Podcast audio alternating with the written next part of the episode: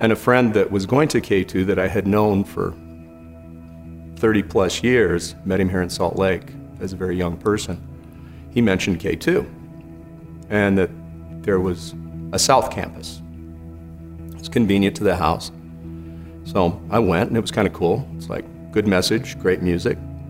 This is perfect. I'm comfortable. And sitting next to me on the uh, chair was that silly little white card. Asked where you wanted to fit in, where you wanted to be. And I looked at it, it's like, huh, security. I'll do that. I'm kind of big, I can be intimidating. I'll work on that. Put it in the uh, offering bag. Next week, there's that card. Pick it up again. And there was something in the back of my mind saying, fill it out correctly this time. And I didn't want to. So I just set it aside. This continued week after week, and I started checking teens. The voice in my head was, fill it out correctly. And I said, okay, great. I'll fill it out correctly, but you can't make me do it in good handwriting. So I'm pretty convinced they got a couple months of really badly written cards. And, you know, I was looking at this thing on teens. I have just finished raising five kids. I'm done. I don't want anything to do with teenagers. I'm finished. I'm comfortable. This time's about me. Weekends to go skiing, weekends to do what I want. Don't need teenagers. Fill it out correctly. Okay. So I bolted out the side door as soon as it was over. But there was a group of people that kept me pinned against the wall. I couldn't get out into the parking lot and start striding. Well, the, the tent was there, and Carrie, you popped your face around and asked if I wanted to work with teenagers. And in the back of my mind, it's like, Really? That's how you're going to do this? And the only answer was, Okay, yeah, guess so. And that's when I started. I was determined to outstubborn some of the kids that were there and do this because it began to feel right. It began to feel like this was what I was supposed to do. This was where God wanted me. Quite frankly, I learned as much from the kids as I think they may have learned from me, probably more. Deuteronomy chapter 8, verses 1 through 14. Be careful to follow every command I am giving you today, so that you may live and increase and may enter and possess the land the Lord promised on oath to your ancestors. Remember how the Lord your God led you all the way in the wilderness those 40 years to humble and test you in order to know what was in your heart, whether or not you would keep his commands. He humbled you, causing you to hunger, and then feeding you with manna, which neither you nor your ancestors had known, to teach you that man does not live on bread alone, but on every word that comes from the mouth of the Lord. Your clothes did not wear out, and your feet did not swell during those 40 years. Then know, know then in your heart that as a man disciplines his son, so the Lord your God disciplines you. Observe the commands of the Lord your God, walking in obedience to him and revering him. For the Lord your God is bringing you into a good land, a land with brooks, streams, and a deep springs gushing in, out into the valleys and hills a land with wheat and barley, vines and fig trees, pomegranates, olive oil, and honey. A land where bread will not be scarce and you will lack nothing. A land where the rocks are iron and you can dig copper out of the hills. When you have eaten and are satisfied, praise the Lord your God for the good land he has given you. Be careful that you do not forget the Lord your God, failing to observe his commands, his laws, and his decrees that I'm giving you this day. Otherwise, when you eat and are satisfied, when you build fine houses and settle down, and when your herds and flocks grow large, and your silver and gold increase, and all you have is multiplied, then your heart will become proud, and you will forget the Lord your God, who brought you out of Egypt, out of the land of slavery.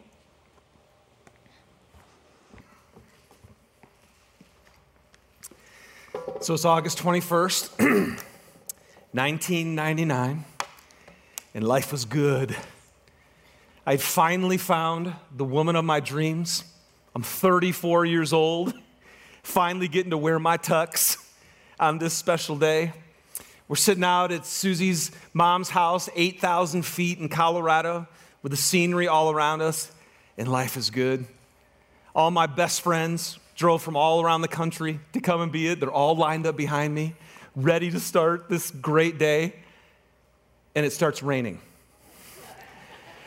And I'll never, I mean, and it started raining like downpouring, like people were literally bolting from the chairs outside and hiding under the tent. And I'll never forget, man, I just sat down. I'm like, no, this is not how this is supposed to go, right? This is my special day. You can't do this. Well, it lasted really short, and everybody went out, wiped all the water off the chairs, and we went on with the ceremony. Standing there watching your bride, all you guys who've been married, isn't it an unbelievable experience? Seeing your bride begin to walk down the aisle. It's fascinating. Her pastor, Glenn, was the one who gave us the charge for the wedding. And I'll never forget, man, he looked at us. Man, he loved Susie so much. And he had tears of joy in his eyes, expectation, but also like a real sense of uh, like a weight, because he really felt like God had given him the words that he was supposed to say to us on our wedding day. And it was that passage that Rachel just read to us. And it was interesting because Susie had just lost her dad. And so it was a really dark time in her life. And those of you guys who've been around years here at K2, I've also shared with you that my darkest, one of my darkest times of my life was in California right before I met Susie. So both of us had come out of super intense times. And he, but Glenn was looking at us and just saying, but good days are ahead. And so he read that to us. Be careful that you don't forget the Lord your God. Otherwise, when you eat and are satisfied, and when you build fine houses, and when you settle down, remember this word when you settle down. It's really interesting. We're going to see this flow in, this, in the service today. When your herds and your flocks grow large, and your silver and gold increase, and all you have is multiplied, be careful, because then your heart can become proud, and you'll forget the Lord your God. This is really actually um, interesting to me because God is the one who's bringing them into this land. he actually wants to actually bless his people with all this goodness. And at the same time, he goes, and I know this, as soon as I start giving you stuff that's really good, you're going to forget me. and so, what, I, what an enigma God must be in, right? Wanting to bless his kids, and then knowing when he does, you're, you're just going to turn your back on him. It's crazy. And so, I love John's story because in this season of life, life is good for John, right? He goes, I'm comfortable. This time it's about me. he goes, I'm finished raising five kids, right? Now I have weekends to do what I want, and I get to go skiing. So, you guys, here's our mission at K2. So that's what's happening today. Our purpose for gathering here today is our mission is we want to invite every one of you to go on the adventure of following God. And we want to equip you. So if, if you're here and you're wondering, like, what is this Jesus thing all about? Well, we want to invite you because it's an adventure. But the rest of you who actually believe you're already on the adventure, our mission is to equip you. We want to equip you so that you can really live out the adventure of following Him. And so today, what we need to the equipping is to help us to know. So, how do I really follow God? Well, when my life is going good. And, you know, and, and again, what does the scripture say? Be careful to follow. Be careful to follow. When life is good, you're going to need a faith that requires faith. All right? So, let me pray for us. And I'm just going to ask God to bless and to speak to us uh, on, this, on this issue and to equip us. All right, let's do it. Lord, thank you for your presence today. I personally, I just want to thank you for such a great way to start off the day with your faithfulness. And so, but you're also super good, perfectly good. And God, again, I thank you that you know everyone who walked in here today, you love them I'm asking with all my heart that you would make it clear today how deeply, passionately you love them. And how you, as a good dad to your kids this morning, just want to go, I want to help you know how to handle life when it's good. So, Lord, prepare us for that. Teach us things, equip us, just correct us, do whatever you got to do so that we'll walk out of here feeling like, man, I know how to live life when it's good. And we pray for that in Jesus' name. Amen. All right, so I got three things for you today. When life is good, you got to keep walking, you got to keep living, and you got to keep fighting. All right? You got to walk, you got to live, and you got to fight. So here's the first one. When life is good, keep walking.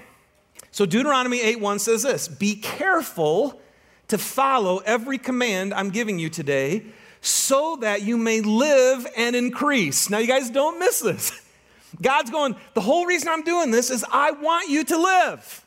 Okay? This is the first thing you got to believe about God. He wants you to live. He wants you to increase.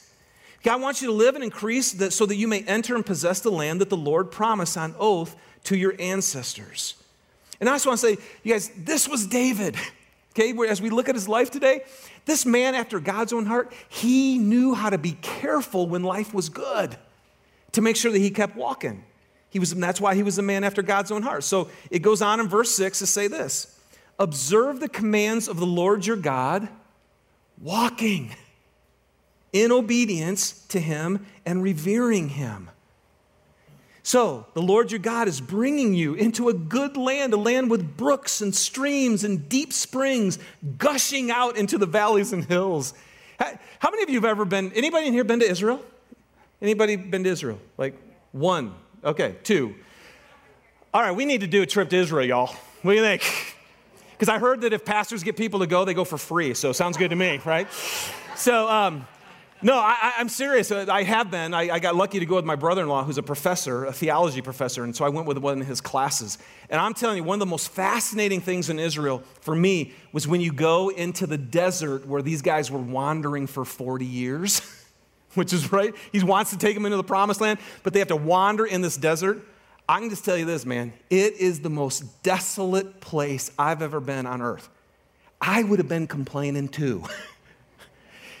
but after wandering 40 years, look at what God's saying. He goes, I'm going to bring you into land with brooks and streams and deep springs gushing out into the valley and hills, a land with wheat and barley, vines and fig trees, pomegranates, olive oil, honey. He's like, I am it on thick, baby. This is going to be a great life. A land where bread won't be scarce and you'll lack nothing. A land where the rocks are iron and you can dig copper out of the hills. When you have eaten and you're satisfied, Praise the Lord your God for the good land he's given you. Now, I don't have this as one of our applications, but what should you do when life is good? Praise the Lord, right? Like that, that like we just did, man. Praise God because you're good to me. But here's what he says Be careful to keep walking. Be careful. Now, that word, be careful, it means to be watchful. It means to be on guard. You got to be making sure life's good. So as soon as life is good, we got to go, okay, life's good. Now it's interesting. And when life is good, to be careful that you keep walking. On Friday, I took my son Caleb up to a friend who is building a little ropes course in their, in their, in their forest. It's super cool. And so my son is into parkour. Like, you guys know parkour is? like, it's a super cool thing. He's, he's into it big time. And one of the things that they're, they're growing is, or, or growing, they're actually building it, is uh, two trees about this far apart, and there's a post about this big around, and there's a cable. So the cable comes around the one tree, and then there's just this post about this high, and then the cable comes around the other side. And you're supposed to get on it, right, and walk across with nothing to hold on to. well, you know, I can tell you, I got on there, and as soon as I got on it, bam, I'm just off it. I, I just, I can't even do it. Caleb, as soon as he hops on, because you know what I did? I got on it, and what am I trying to do? Whoa, trying to keep balance, right? Balance your life, and then I'm boom, I'm gone. Caleb gets on it, and what's he do, man? He's a parkour dude. As soon as he gets on the post, bam, bam, bam, bam, bam, he just starts walking, and he gets right across it. He doesn't fall. And that's when I thought about that. I'm like, this is what Jesus is saying. Listen, when life is happening, you gotta keep walking. Why? Why? Because Galatians 5:25 says, "Since we live by the Spirit, let us keep in step with the Spirit." What does God want you to do? He wants you to live. He goes, "But you live by keeping in step with the Spirit." So when life is good, okay, you must be careful to make sure that you're actually taking steps of faith. It's interesting. Faith in the Bible is always described as a walk, okay? It's one step after the next step after the next step, and it never ends. This is our life. We walk by faith. And so, and here's what's interesting you got to understand this. So, when you have an opportunity, as this was saying, to be careful, to actually walk with God, that means He's going to ask you to take a step. Now, every time God asks you to take a, take a step of faith, you have two options. You only have two, okay? You can either say yes, or you can say no. Those are the only two options. You either say yes to God or you don't. And I've said this here before, you guys, this is such a spiritual principle. You never stay neutral with God. You don't stay neutral. You, today, you are either moving closer to Him or it's getting more distance between them because you're either saying yes or you're saying no. So when life is good, you must be careful to keep walking. You got to keep saying yes to God, to God. Now, why is this so hard when life is good? because it's hard because everything that is good is crying out to you because if God is asking you to take a step, that means everything that's good is next to you saying, No, don't leave me. This is what actually satisfies you, satisfies you. All these good things that God has blessed you with. Come on, let's be honest with ourselves. When God says, now take this next step, we go, but if I take that step, I might lose these things. And all of a sudden, without even knowing it, we've got attached to the stuff and now we want the stuff so bad that we actually stop saying yes to God. So when life is good, the Bible cannot be more clear. Be careful, man. Be careful to keep walking, because if you don't keep walking, you will fall. That's just how it works. And this is who Jesus is, you guys. In 1 John 1 6, it says, The one who says he remains in him, and if you say, I remain in Christ, he goes, then you should walk just as he walked. And the cool thing is, how did Jesus walk? He's the only one, right, who said, Father, whatever you want me to do, I'll do it. He goes, I never do anything on my own, but whatever the Father tells me to do, I do. And that's how Jesus Christ lived. And he had amazing life.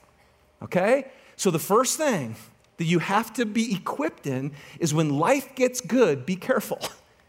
because those good things are going to start to draw your attention away from God. And instead, you got to make sure you keep walking. All right? Now, so Deuteronomy 8:3 it says this. He humbled you, causing you to hunger and then feeding you with manna, which neither you nor your ancestors had known, to teach you that man does not live on bread alone. You don't live on just this natural stuff. You actually live on every word that comes from the mouth of God. So he says, What? So God humbled you. Now, as we've been looking at this life of David, did he not humble David? Like big time. You're going to be the king of Israel.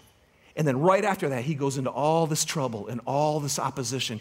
But he was humbling David so that David would learn that I actually live on every word that comes from God to me. When I walk in faith, David knew, he knew that he would live. So let's look at that because that's the second point. If you're gonna, when life is good, keep walking. And here's number two keep living. Keep living. Second Samuel chapter, verse, chapter 7, verse 1 says this. And after the king was settled, here's the word again, right? So David's gone through all this horrible stuff, these great struggles. Saul finally is dead, and David gets to be the king. And then the king was settled in his palace, and the Lord had given him rest from all of his enemies around him. He said to Nathan the prophet, Ah, this was worth it. This is living. Did anybody know that's not the Bible? Dave, Dave, this is what's crazy. You would think, right? So David was like, oh my gosh, I went through all this struggle, and now finally I'm the king and I get to settle in my palace. Yes, thank you, God. After everything I've been through, this was worth it. This is living. I can just tell you right now, that's how I would be. How, how many of you would be that way? Right? Say, okay, thank you, God, it's about time. Okay, look at David. This is why we're looking at his life and not mine. And I want to be honest with you, this is where he blows me away. Here's the real verse. After the king was settled in his palace, and the Lord had given him rest from all of his enemies around him, he said to Nathan the prophet, Here I am living in a house of cedar while the ark of God remains in a tent. After all the suffering, the years of fleeing from Saul, he finally receives the blessing of being the king. And the first thought that David has is he's going, How in the world can I be in a house of cedar when God's living in a tent? See, he wasn't thinking about himself. For David, and this is such a key point today, for David, living was not about his own experience of goodness. Living for David meant God getting the glory and not himself. This is how you live when life is good. He goes on later in the chapter to say this How great you are, sovereign Lord. There's no one like you, and there is no God but you, as we have heard with our own ears. And who is like your people, Israel, the one nation on earth that God went out to redeem as a people for himself and to make a name for himself? Now, notice what David's saying is God came and he poured all of his blessing on Israel. Why? So that he could make a name for himself and to perform great and awesome wonders. You have established your people Israel as your very own forever, and you, Lord, have become their God. Now, listen to this. Here's the heart of David. And now, Lord God, keep forever the promise you have made concerning your servant and his house. And again, if, if you just stop and don't read the rest real quick, that's what I find in my heart all the time. Oh God, would you keep your promises to me? Right? Because I want a good life. So, God, keep your promises to me. But look at David. He goes, Keep your promises concerning your servant in this house. Do as you promised, so that your name will be great forever. And then the people will say, The Lord Almighty is God over Israel. You guys, why is David the man after God's own heart? Because living for David meant seeing God's name get in the lights and not his own. Real living was for him, for God, and not for himself. Now, let me just, here, here's an illustration. How many of you have seen the movie Miracle? How many of you guys have seen the movie Miracle? Oh, God, are you kidding me? How many of you have not seen the movie Miracle? Raise your, oh, my Lord. what is wrong with you people? I'm serious. Like, okay, here's your application from the service today, right from the scriptures. You must go home and watch Netflix this afternoon and watch the movie Miracle. Okay, it's the story of the USA hockey team when they took down Russia. You guys, how many of you remember that? Okay, unbelievable. Like the greatest moment in US history, right there, right? Oh no, that was bad, but it's not. But okay, but seriously, you need to watch this movie. It's fantastic. In the movie, I'm going to spoil one scene for you, okay? In the movie, every one of these guys that joins the USA team, they're all coming from their own schools, and they have to get together with people from their other schools, and they're all trying to make this team. Kurt Russell's the coach. He gets them all together. They go play a game, and they just get killed. they just co- completely lose horribly. So he looks at his assistant coach, and he goes, Hey, after the game's over, I want these guys on the line. So they're all exhausted after a full game of hockey. They come to the coach and he goes, All right, you guys, if you're not going to work during the game, you're going to work now. He goes, On the line. And they're all like, Are you kidding me? We just are exhausted. On the line. So he puts them down. The assistant coach blows the whistle. Boom, they have to skate, sprint all the way down and all the way back. Do it again. All the way back. Bam. Do it again. The scene just goes on and on. Do it again.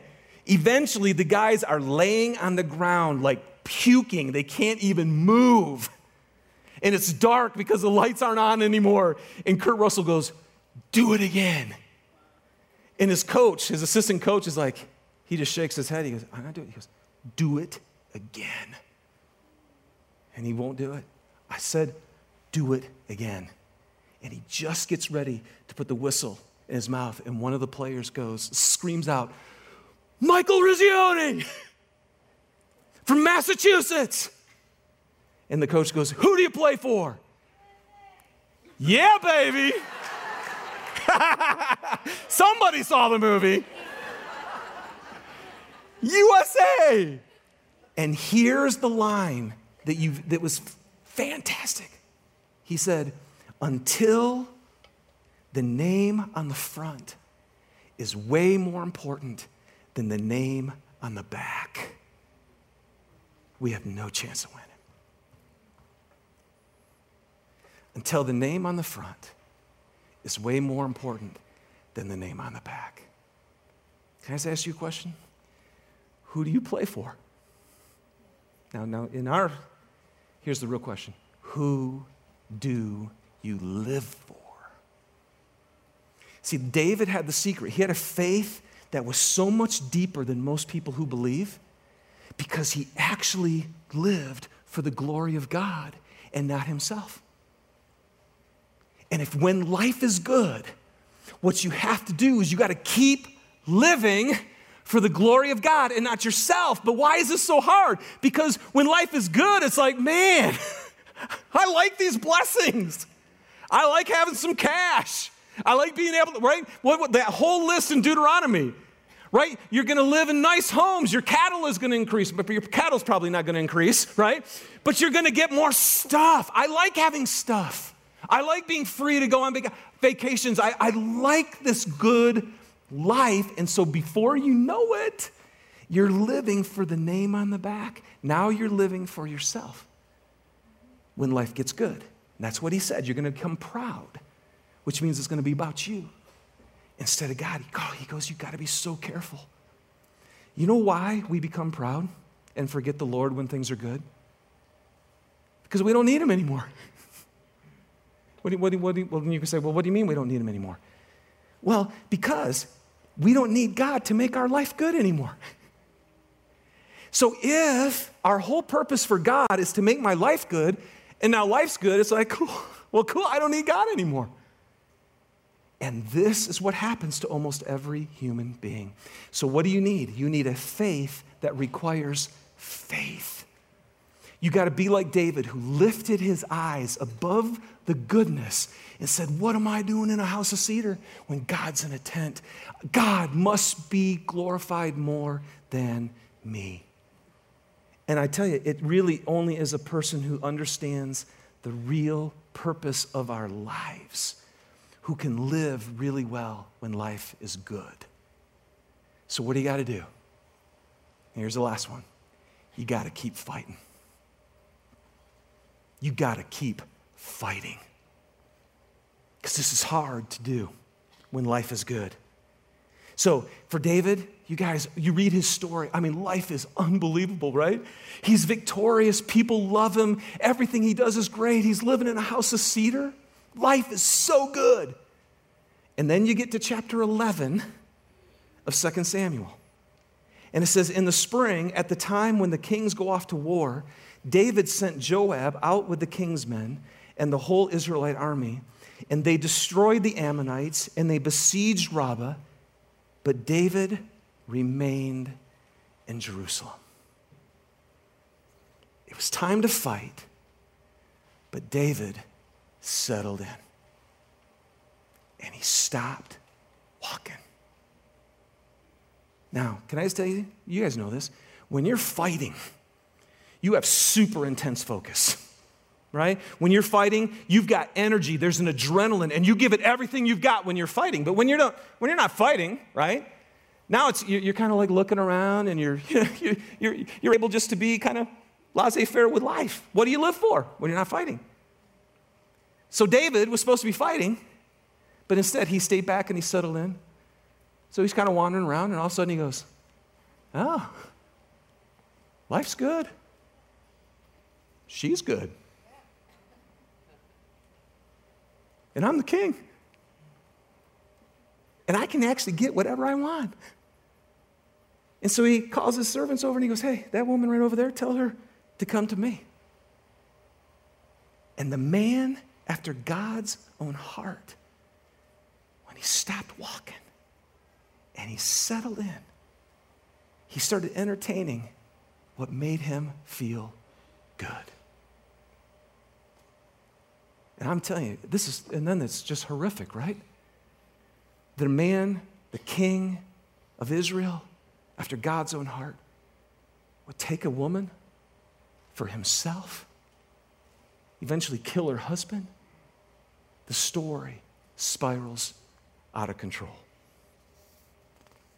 You know, a few weeks ago, I had this phrase in the scripture where Jesus says, Watch and pray. And I, I, just was thinking about it. Watch and pray.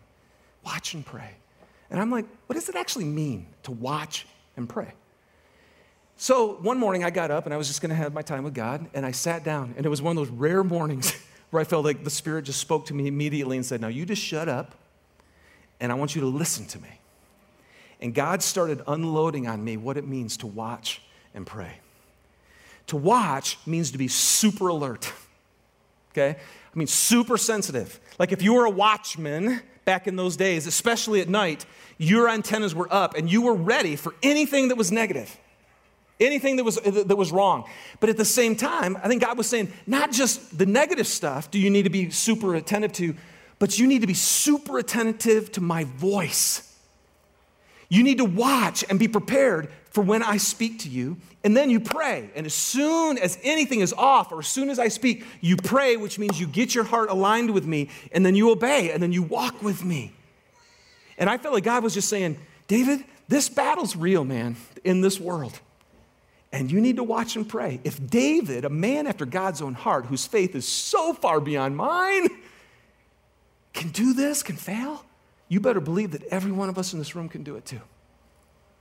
So you got to watch and pray. And then I immediately thought of this book that I read last year called Extreme Ownership. It's actually it's just a leadership book, but it was written by two Navy SEALs, two officers who were in Baghdad, in, in Iraq, in the, in the worst part of Iraq. And what they realized was the leadership principles that they learned in Iraq could be used anywhere. So they write this book, and I'm reading it. Now, it's a fascinating book because every chapter they start with a story of, a, of, of actual warfare in Iraq. And I want to tell you what, man, when you read these stories, true stories, here's what you realize. When a commander, when one of those guys gave an order, those Navy SEALs received that order. And if they didn't move immediately, what would happen? What would happen? They would die or they would ruin it for the whole platoon. They knew in such a dire situation that when the commander speaks, I immediately move. And, and I felt like what God was saying to me is David, you need to understand this. You need to keep fighting. And the fight is what? What's the fight, you guys, for us? Paul said it to Timothy. He said, Timothy, fight the good fight of the faith of the faith.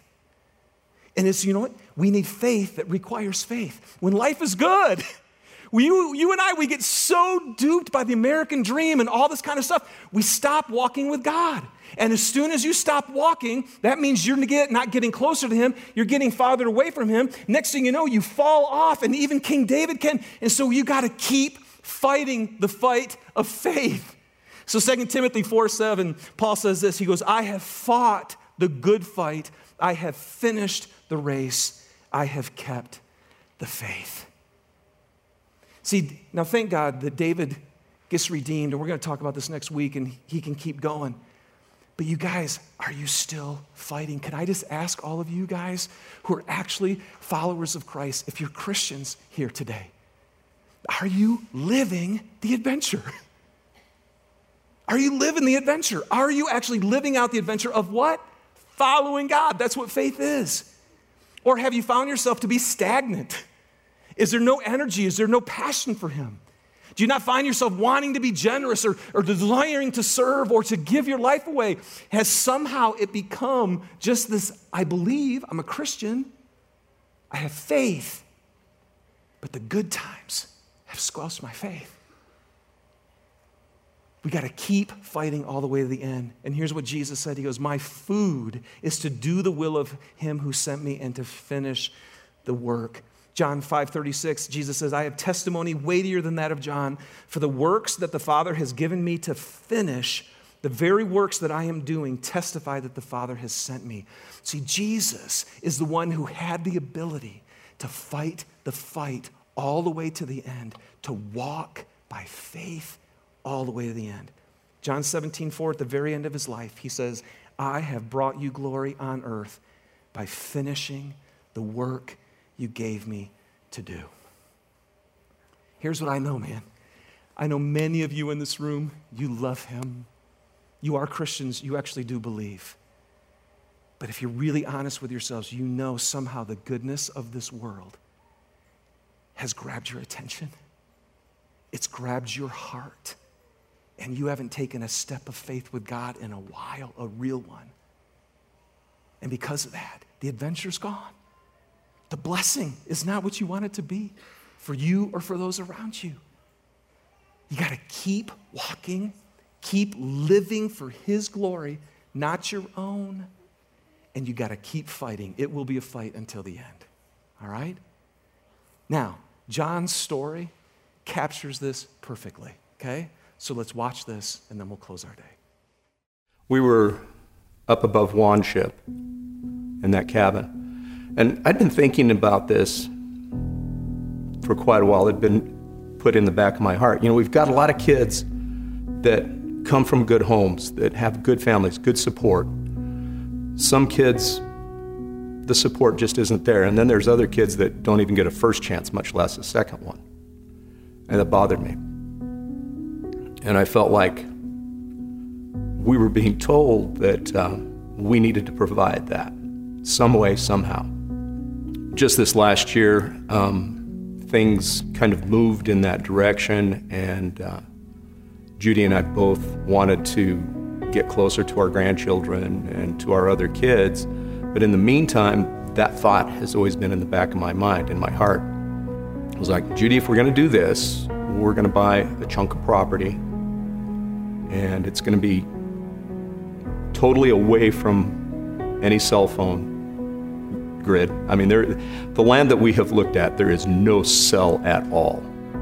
And the idea is we'll bring one or two teens at a time and show them love, show them what a family is, help them get their lives started, help them become productive people, give them a chance.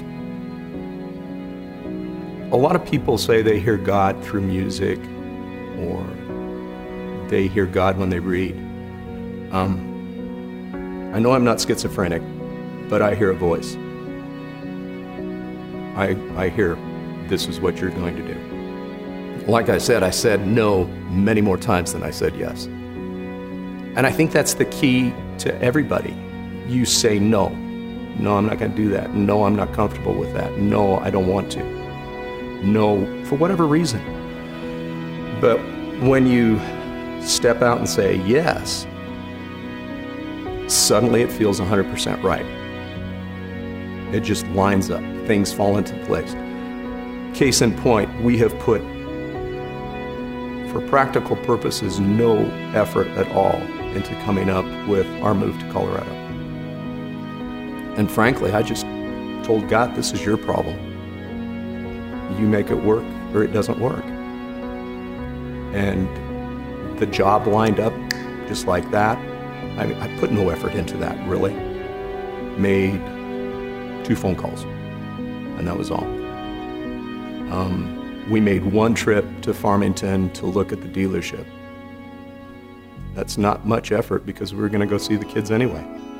Um, the property that we've looked at so far, God has just presented piece after piece after piece in front of us. And you know, you look at them and go, it's just not quite right. You know, there's just something about it, it's not quite right. But every time we look, the next piece is more right. You know, God puts, God puts people in front of you that He knows you can impact. There's a whole world out there, but you can't impact the whole world, but you can impact one or two or three. And if you concentrate on that one or two or three people and make a difference in their life, it's worthwhile. If you're going to assume the responsibility that God puts on you for somebody else's life, it's not just for today. That has to carry forward. You, know, you, you have to you have to make sure that your responsibility is completely fulfilled, that that person can move on and be a productive human, a good human, a good person. And that requires that requires a, a system, and one of the best systems um, is a family. So, if you don't have a really good natural family, what's wrong with a surrogate? I think God in the Bible really describes family units and how they're supposed to work and how they're supposed to stick together. There's nothing that said you can't bring other people into that unit. If you're going to walk a Christian life, you're going to have to gather people around you. Bringing people in that need help, that you're going to nurture, that you're going to bring up. Perhaps there's a responsibility to make sure they're fed and that they're clothed and that they have a roof over their head. And there is that responsibility to make sure that they're set up for the future. But there's no fear in that responsibility. Like I said, it's God's problem. That's I love is John was saying, My life is good. Remember, he said, It's time to settle. He goes, I'm finished. But he's not. See, the beautiful thing about John, instead of saying, now life is good, it's about me, he actually still walking. He's hearing the voice of God and he's taking steps of faith. And because of that, he and Judy are living the life for God's glory and they're going to finish, right? I, I, they're going to get done, and Jesus is going to look at them and say, Well done, good and faithful servant. Because they're fighting the fight, they're running the race, and they're going to finish well.